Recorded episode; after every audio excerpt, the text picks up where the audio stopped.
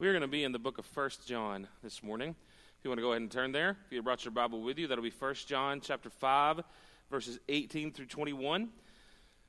We will be closing up our study on First John this morning. So again, if you brought your Bibles with you, you can go ahead and turn there. If not, Scripture will be on the screen behind me when we get to that point.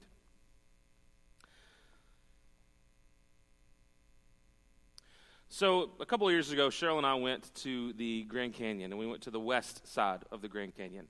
Uh, I may have told you we were uh, visiting Las Vegas a couple of years ago, and we decided that we would drive, rent a car, and drive to the west side uh, of the Grand Canyon because uh, there is, on an Indian reservation there, and some of you may have been to this place, there is what they call the Skywalk that extends out over the side of the Grand Canyon, and it is a, uh, a bridge, a walkway with a glass floor uh, so that you can look down. Uh, it's a magnificent thing. I really enjoyed it. Uh, Cheryl is not a fan of heights. She did not enjoy it. Uh, but just to give you some idea of the scope uh, of this object, uh, it sits at about four thousand feet higher than the bottom of the Grand Canyon. Now, it's not a straight four thousand feet fall if the bridge were to suddenly collapse. That's just how far it is from uh, the bridge down to the Colorado River in the bottom of that part of the Grand Canyon. Uh, it's really only about only about a five or eight hundred feet fall uh, if you were to fall straight down uh, from the side of this bridge. But like I said, I wasn't really worried about that. A, because it's been around since like two thousand seven, uh, and that seems like a pretty good track record. Uh, this was uh, late sixteen, I guess. No, fifteen. This was late fifteen. Uh, and so I, I thought we were okay, having been around eight years, uh, that there had been no reports of any disaster. Uh, it was a fairly, um, it wasn't a busy day. Uh, it can hold, uh, I read somewhere the other day, it can hold like um, two hundred plus people that are over two hundred pounds. Uh, but it really only like one hundred twenty can actually fit on it. Uh, so it's designed to hold more people than it will ever hold. And so I felt pretty good about that. It's on four inches of glass. There were a lot of other people out there wandering around. There are people who work for Grand Canyon West that stand out there all day with uh, pictures, with cameras to take your picture as you're going by. So I felt pretty confident in that, in the protection that the glass offered, that the structure offered, that the railings that were about here on me, I mean, you kind of had to peek over to be able to see outside and look around. So I had comfort, I had confidence in that protection that all of that offered. And since I wasn't afraid, I was able to truly enjoy the moment. I was able to, and you put uh, little little booties on your feet so you don't scratch the glass, and so I was able to kind of walk around and look down at, at God's beauty, look down at this awesome creation. It made for some boldness as well, and then I was able to stand right in the middle of the pieces of glass and, and, and, and not worry about it giving way when Cheryl was kind of clutching the side, saying to you, saying to herself and saying to me, "Why did you make me do this?" Because when you trust the protection that's available to you, you're able to live more boldly. And so as we close out the book of First John, I want you to take that truth with you. John has spoken a lot about Christian behavior, but he leaves his people. He leaves this community that he helped put together, that he helped find. He leaves them with a simple point of encouragement, to trust the protector and to live boldly. So in spite of all of the chaos going on around them, despite the fact that there were people trying to fracture their body, to trust God as the protector. Again, just one final recap on this book. John wrote it mainly as a response to a group of people that, uh, as Joel pointed out a couple weeks ago, called the Gnostics, that were trying to introduce division within this body. They taught that Jesus came as a spirit, not actually in the flesh, because they believed that all things that were physical or material or fleshly were evil, and the spirit is the only thing that is good. And they taught that they had a secret access, a secret and special knowledge, a special knowledge of the truth, special knowledge of the of the Spirit that nobody else had.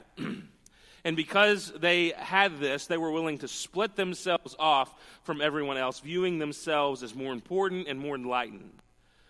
And so John, in an attempt to repair the fracture, teaches the basics of the faith, teaches about light and love, focusing on the practical application of how we treat one another as brothers and sisters in Christ. He calls the false teachers toward repentance, and the faithful that are still following the way that he told them to follow in the beginning, he calls them to continue to care for their brothers despite the vulnerability that that will bring. And he ends again with these words in the fifth chapter. This is John chapter five, First John chapter five, verses eighteen through twenty-one. We know that everyone who has been born of God does not keep on sinning, but he who has, who has been born of God protects him, and the evil one does not touch him. We know that we are from God, and the whole world lies in the power of the evil one. And we know that the Son of God has come and has given us understanding, so that we may know him who is true, and we are in him who is true, and his Son Jesus Christ. He is the true God and eternal life. Little children, keep yourselves from idols. John says we know several times in this passage, pointing out once again that truth, as he calls Jesus the truth, again several times in this passage, that truth and knowledge are found solely in the person of Jesus Christ, whom he calls the true God. He does this so that his beloved children, the people that he references at the end, the people who are staying the, the, the path, staying in, in the correct way, so that they might have confidence in the testimony of Jesus over against the testimony of this secret knowledge that this other group is putting forth. So that they might be confident not only in what they believe, but in whom they believe, that he is the one true God. You know, one of the most vulnerable things about ever committing to belief in Jesus, ever committing to a belief that Jesus is the one true God, is that idea that you might be wrong, that there might be some other way, that there might be some other truth that beats your truth. And we o- we open ourselves up into vulnerability when we say that we follow this God as the one true God.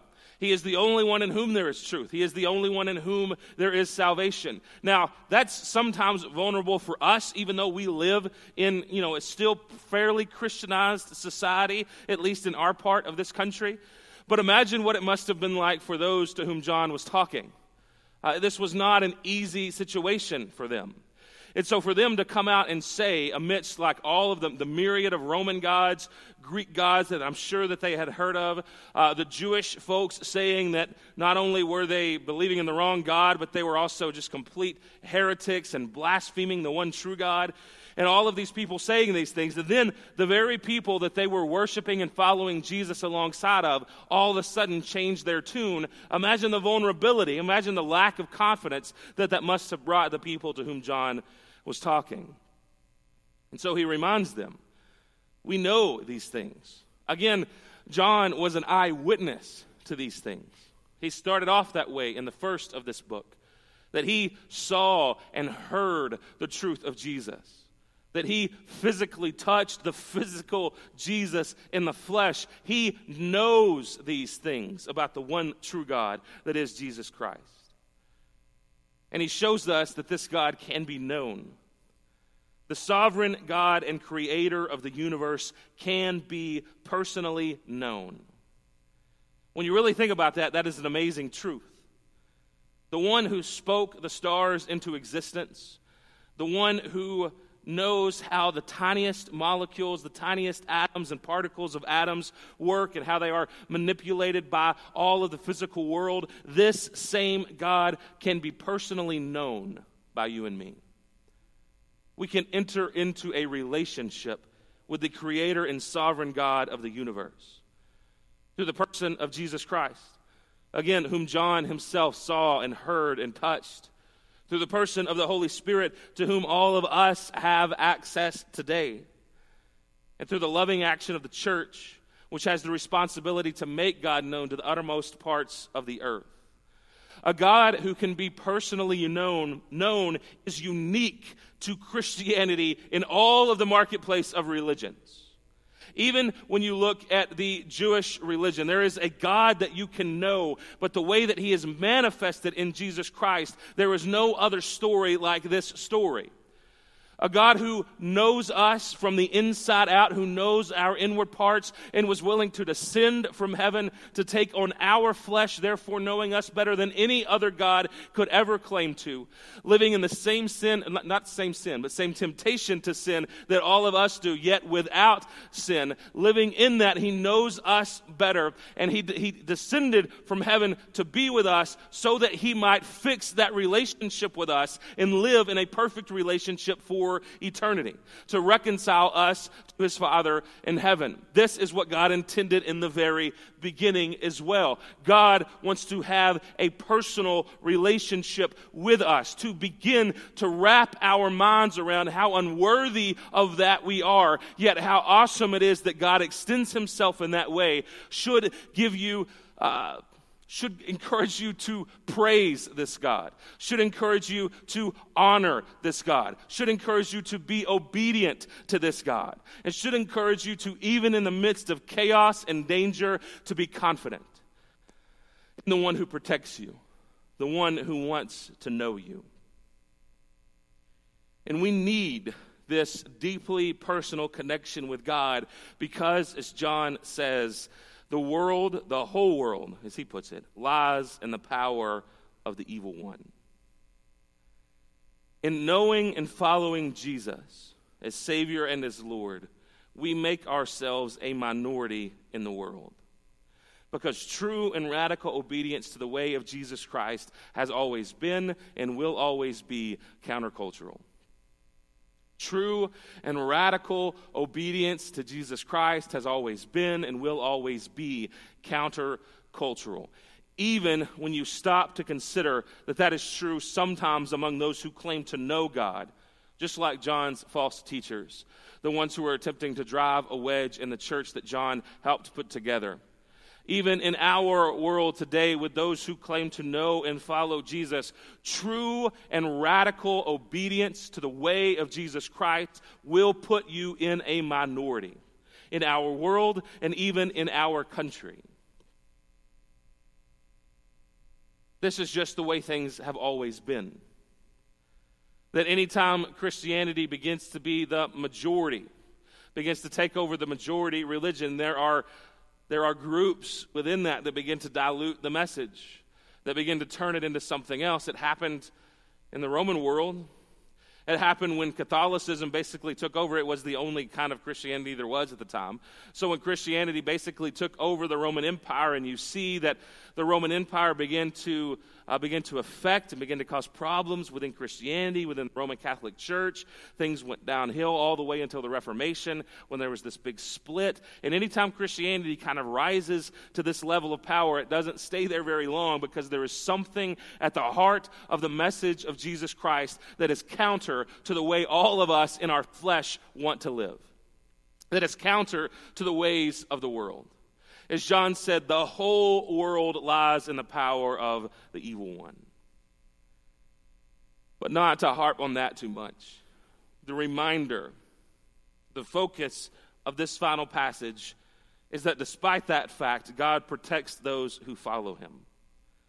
John says this again at the end of his letter for a reason. Living the Christian life was scary for this community, amongst the Jews and the Romans and the false teachers, people opposing them from every direction. You see, following Jesus is simultaneously the most dangerous and the safest thing you could ever possibly do. It's the safest thing because you are founded in the one true God who has guaranteed your life for eternity. He is the one who spoke the world into existence, and he is the one that will be there the day the new heaven and new earth are created, and then millions of years beyond that. He is without beginning and without end. And so it is the safest place to be, to be within the person of Jesus Christ. Yet in this world that is under control of the evil one, it can also be the most dangerous place to be. Again, that doesn't necessarily bear true in our reality, but if you look back in the history of the church, you read Fox's Book of Martyrs or some other such literature, and you read about the stories of those who opposed the world in the name of Jesus Christ and the way that they were treated, the way that the world responded to them. Perhaps our world growing more and more in that direction with each passing day. It is dangerous, yet safe to follow Jesus. There will be hardship in the way of Jesus Christ, but God guards the soul.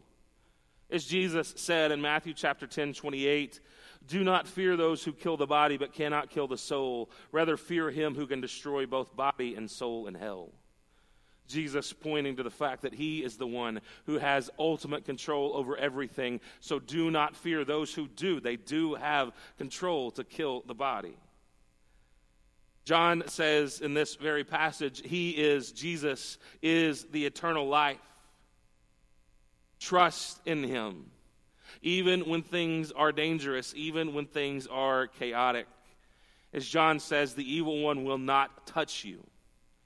Now, the Greek word here for touch carries with it the idea of actually clinging to or attaching to. Think of like a leech or a tick would stick to your skin. It's that kind of idea. The only other time that John uses this in any of his three letters as well as his gospel is in John chapter twenty, verse seventeen, when he when Jesus tells Mary to let go of him so that he can go to the Father after the resurrection.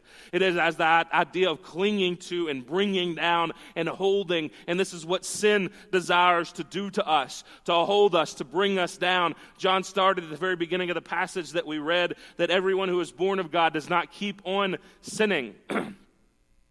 Those of us who are saved and washed clean by the blood of Jesus Christ, sin is not our identity any longer. We are still sinners. We still make mistakes. We're certainly not saying that. He speaks against that very truth early on in this book. But the idea is that our nature has changed. We no longer continue habitually sinning in the same way. There is a desire to improve. God is making us more like his Son every day. There is fruit that is to be born for those following Jesus. Sin will not cling to you. The evil one will not cling to you any longer. There is nothing holding you down, nothing holding you back. Evil will not control you, is what Jesus is saying. Again, for John's community, evil is all around them. And he is reminding them that this thing, these forces, will not lay a hold of you. There is a protector. Trust the protector and live boldly. Know that he has you, that he has you in his grip, and he will never let you go. It's easy for us to look at their situation and think, yeah, they were desperately in need of that protection. And we can sometimes get so lackadaisical in our world that perhaps we don't think we're in need of that protection, at least not to that level. I've already kind of done that several times throughout this sermon that, yeah, we're not being persecuted to the level that John's group was. Yeah, we don't have quite the same temptation or fear of falling away that John's group does. Evil is alive and well in our world today, though. It just puts on different clothes in our American culture. In our American culture, evil is more likely to come to us through the gods of materialism, through the gods of apathy, through the ways of making us feel comfortable in the way that we live, where we forget about the truth of God, the ways of God, the calling of God, the calling to love one another and to treat our brothers and sisters in the way that God commands us to. Because we have fallen in love with the world. It's a very different situation than the situation into which John is writing, but it is still the same basic framework. There is an evil one who is tempting to lure us away. There are other teachings in this world, whether they claim the name Christian or not, that are teaching to lure us away. Some teachings so subversive that they don't even like have a name. They don't even have a teaching. It's just the way that we live and we think is the way that we could call normal and the way that we follow after all of these other gods and all of these other passions. Those things are alive and well, and we can be tempted to pull back and be afraid and be worried all of the time that we're constantly going to slip up, that there's no way that the church could ever really come back within this culture because we are so far gone. But John reminds us that there is a protector. His name is God. He will protect you. Yes, the evil one has control of the world, but he does not have control of you, and he does not have control of the world to come. So trust the protector and live boldly. John throws in this last little verse that almost seems like a complete switch in verse twenty-one.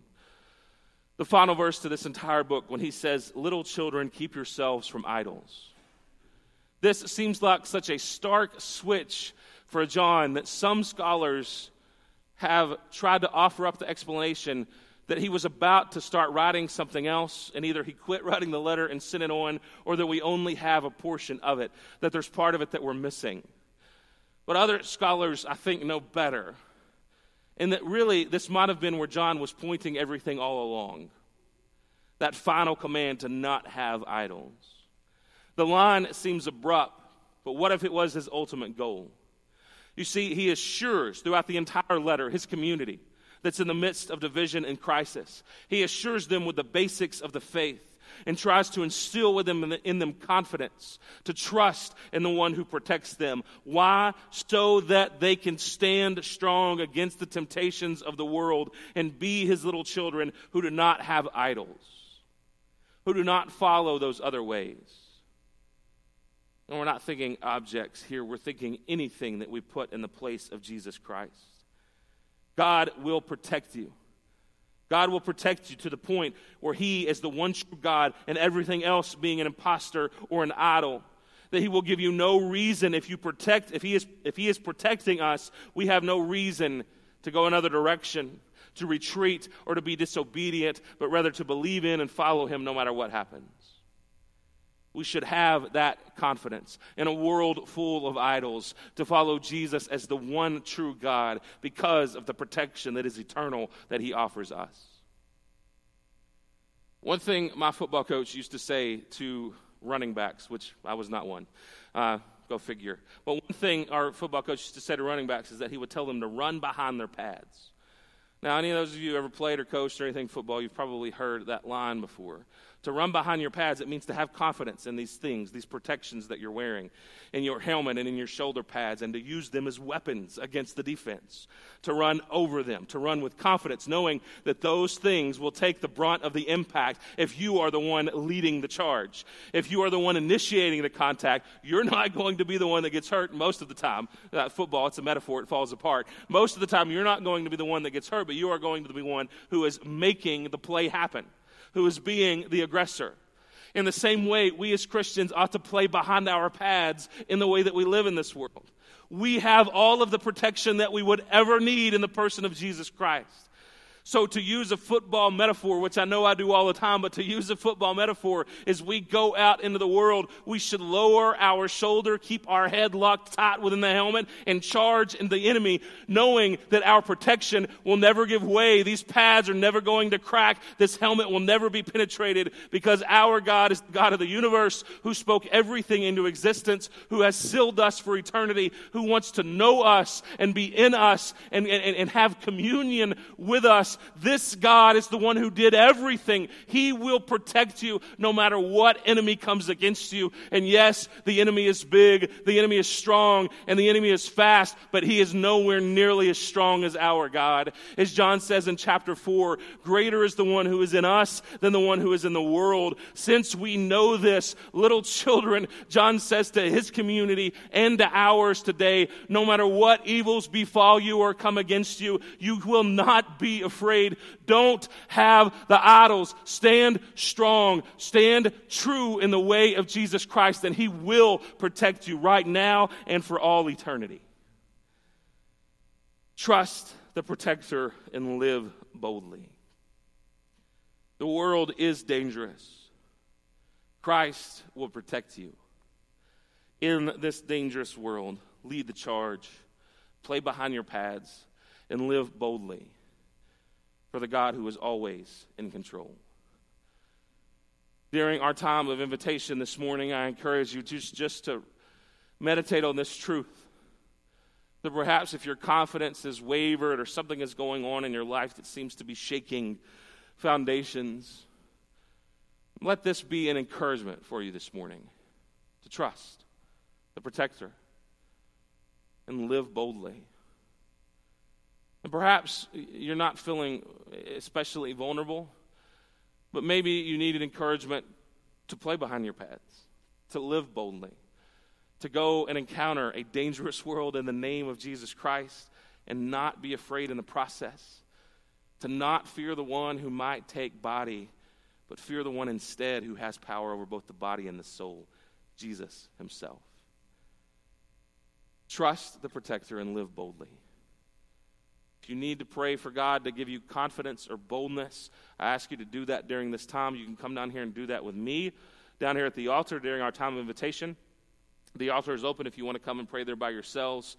As always, you're welcome to pray where you are. You can find me after the service if you would like to pray in that way. Let's stand together. I'm going to pray. You guys move in whatever way God is calling while Bill and Lynn lead us in our song of invitation. Father, once again, we thank you for the testimony of your servant, John. God, we thank you for this, this church that he's writing to, for the testimony that they have of sticking it out in a very difficult circumstance. And God, we thank you that his advice is not just for them, but for us today as well.